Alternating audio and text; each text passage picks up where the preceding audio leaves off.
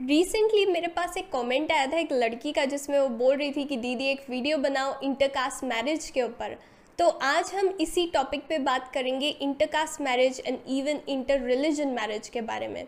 तो इंटरकास्ट की हम बात करें, ऐसे दो लोग जो डिफरेंट कास्ट को बिलोंग करते हैं रिलेशनशिप में हैं, शादी करना चाहते हैं इंटर रिलीजन डिफरेंट रिलीजन के लोग हैं, शादी करना चाहते हैं रिलेशनशिप में हैं नेक्स्ट स्टेप लेना चाहते हैं। जो ऐसे कपल्स होते हैं बेसिकली जब उन्हें नेक्स्ट स्टेप लेना होता है या शादी के लिए सोच रहे होते हैं, इनके दिमाग में बहुत ज़्यादा टेंशन चल रही होती है, क्योंकि कई बार क्या होता है, हमें पता होता है कि हमारे पेरेंट्स क्या रिएक्ट करेंगे, अगर हम दूसरी कास्ट से अपना पार्टनर लाएँगे या दूसरे रिलीजन से लाएँगे तो बहुत ज़्यादा टेंशन होती है कि फैमिली डिसोन ना कर दे, इनको इमोशनली ऐसे मैनिपुलेट ना कर दे, इनका ब्रेकअप ना करा दे, ये सब चीज़ें होती हैं। तो सबसे पहले कास्ट की हम बात करें तो हमें ये समझना इंपॉर्टेंट है कि जो कास्ट है वो रिप्रेजेंट क्या करती है। कास्ट आज की बनी हुई नहीं है, जो हमारे वेदाज हैं, जो इतने पुराने टेक्स्ट हैं, वहाँ से आ रही है हमारी कास्ट उसके अंदर लिखा हुआ है कि तुम्हारी ये कास्ट है तो ये प्रोफेशन है, ये है तो वो है, ये ये फ़ंक्शंस हैं।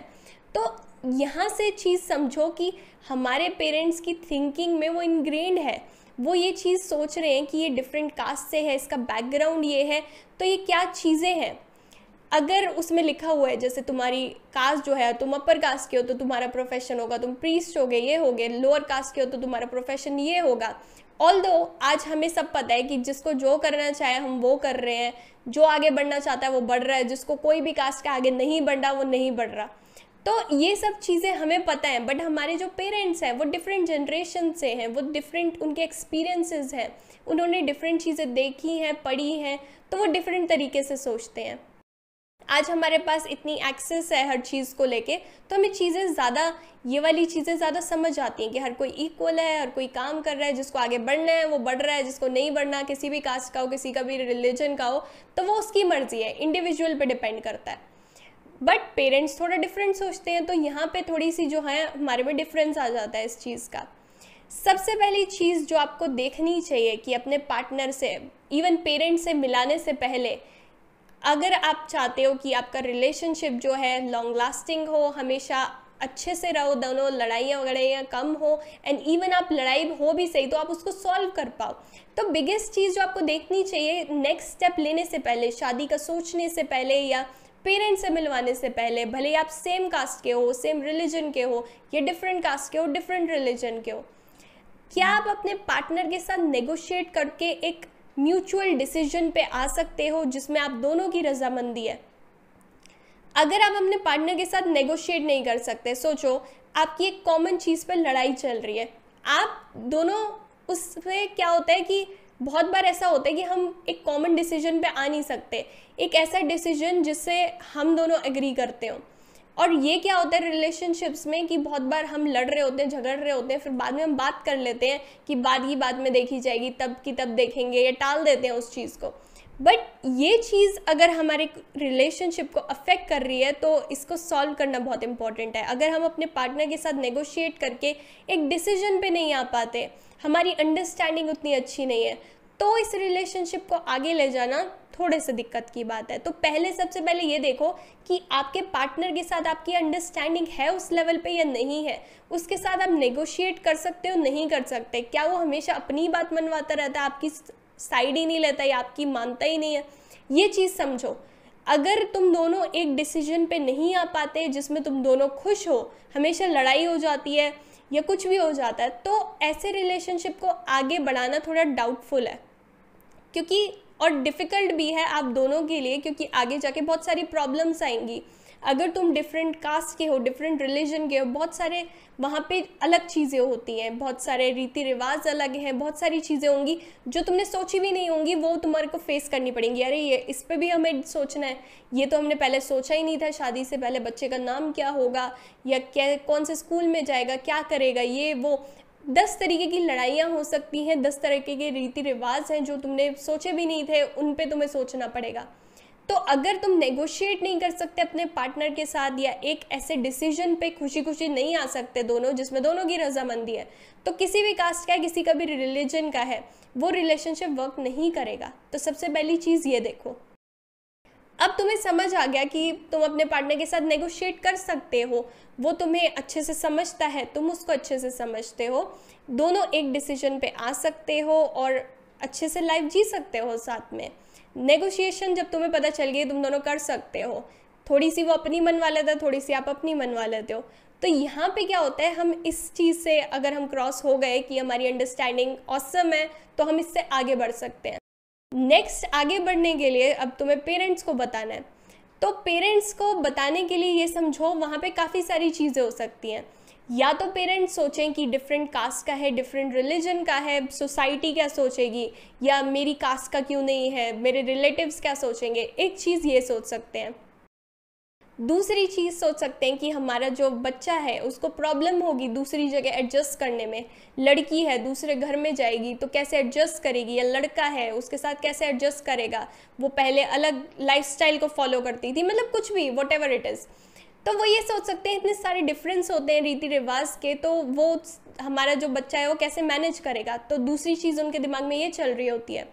तीसरी चीज़ कई बार ये भी होती है कि उन्हें रिलीजन और जो कास्ट है वो सेकेंडरी है पर उन्हें बंदा ही नहीं पसंद।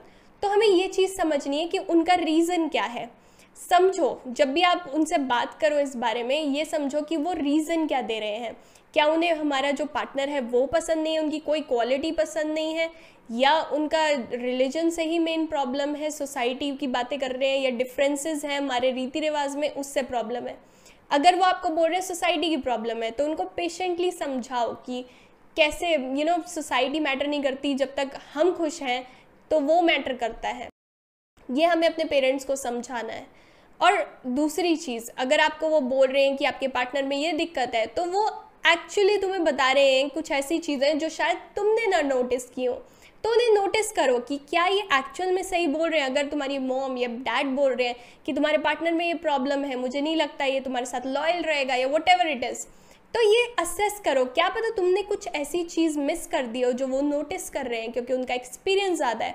तो यहाँ पे हमें देखना ज़रूरी है। हमेशा ये नहीं हो सकता हम सोचें कि पेरेंट्स पुराने ज़माने वाली सोच रख रहे हैं क्या पता वो हमारे लिए को सही डायरेक्शन में भेज रहे हो और हमने वो चीज़ ना देखी हो। तो असेस करो कि क्या वो सही है या तुम सही हो। एक न्यूट्रल दिमाग से सोचो यहाँ पे। तीसरी चीज़, जब वो बोल रहे हैं, बहुत ज़्यादा डिफरेंसेस है रीति रिवाज के। मुझे नहीं लगता तुम दोनों आपस में एडजस्ट कर पाओगे।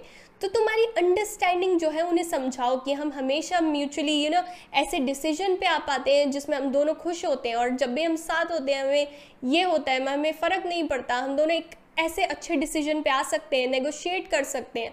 तो हमें ये करने की ज़रूरत है। जब भी आप अपने पेरेंट्स को अप्रोच करो, देखो पहले उनका मूड ठीक है, ये नहीं हो कि पहले ही मुँह फुला के बैठे हो और तुम उनके सर पे और बम फोड़ रहे हो कि मेरा ये रिलेशनशिप है डिफरेंट कास्ट का बंदा है डिफरेंट रिलीजन का बंदा है। तो ये चीज़ हमें नहीं करनी। हैप्पी मूड में है पेरेंट उनके साथ डिस्कस करो धीरे धीरे बात बताओ, एकदम से सारे बम नहीं फोड़ने हमें। दूसरी चीज़ अगर तुम्हारे पेरेंट्स बोलें कि ये प्रॉब्लम है या कुछ भी प्रॉब्लम है और वो अभी बंदे से मिले भी नहीं है या बंदी से नहीं मिले जो भी तुम्हारा गर्लफ्रेंड बॉयफ्रेंड है तो कोशिश करो पहले उन्हें एक बार मिलवा दो। क्योंकि बहुत बार हम एज्यूम कर लेते हैं चीज़ों को हमारे पेरेंट्स भी सोच लेते हैं डिफरेंट कास्ट का है या रिलीजन का है ये ऐसा होगा या यू you नो know, जो भी उनके दिमाग में चीज़ें चल रही होती हैं। तो कोशिश करो अपने पेरेंट्स से एक बार कैसे ना कैसे करके उसे मिला दो।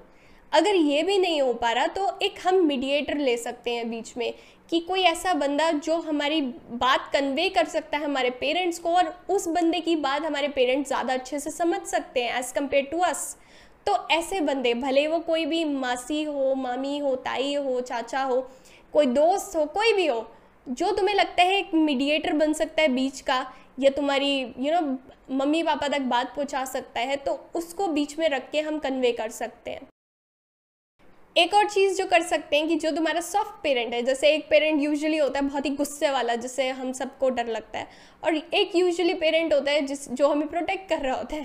सो so, भले ही वो तुम्हारी मॉम है डैड है जो भी सॉफ्ट वाला पेरेंट है उसको अपनी साइड करने की कोशिश करो क्योंकि वो अपने तरीके से फिर चीज़ों को आगे समझा सकता है अगर हमने उसको कन्विंस कर लिया तो। तो भले ही मॉम तुम्हें लगता है कि शायद जल्दी मान सकती हैं या पापा को कन्विंस कर सकती हैं तो मॉम को अपनी साइड पे करो। कोई मीडिएटर है तो उससे बात करने की कोशिश करो और चीज़ों को पेशेंटली लो। आज तुम सोचो कि आज हमने बात किया और मम्मी पापा कल बोले हाँ बेटा, शादी कर ले, कोई दिक्कत नहीं है। ऐसा नहीं होने वाला, क्योंकि सालों से उनके दिमाग में ये चीज़ें घुसी हुई हैं। एक दिन में तुमने बोला कि कुछ मैटर नहीं करता, सब इक्वल होता है, कोई रिलीजन नहीं, कोई कास्ट नहीं। उनके दिमाग से ये ऐसे नहीं निकलेगा, उनको टाइम लगेगा। तो पेशेंटली हमें इन चीज़ों से डील करना है। एक और चीज़ जो हम कर सकते हैं, वो ये कि हम अपने पेरेंट्स को एग्जाम्पल्स दे सकते हैं।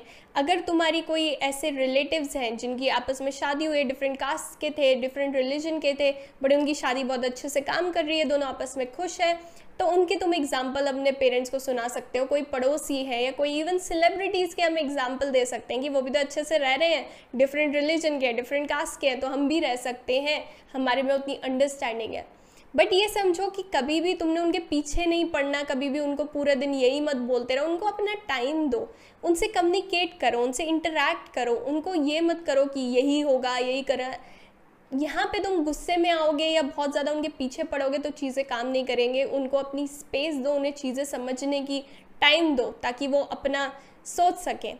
अगर तुमने ये चीज़ कर ली तब भी तुम्हें लग रहा है कि मैं मेरी यू you नो know, मेरी उससे बॉन्डिंग बहुत अच्छी है मेरे पेरेंट्स जो है हमेशा सोसाइटी का सोच रहे हैं मैंने उनको कन्विंस करने की कोशिश की फिर भी वो नहीं मान रहे हैं।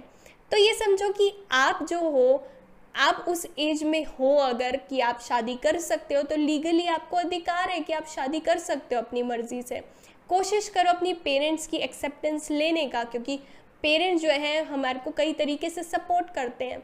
बट अगर वो नहीं हो रहा तो कई बार हम सुनते हैं ना कि इस इस बंदे की शादी हुई और उसकी शादी में पेरेंट्स भी नहीं गए, बाद में मान गए तो हो सकता है बाद में वो पिघल जाए।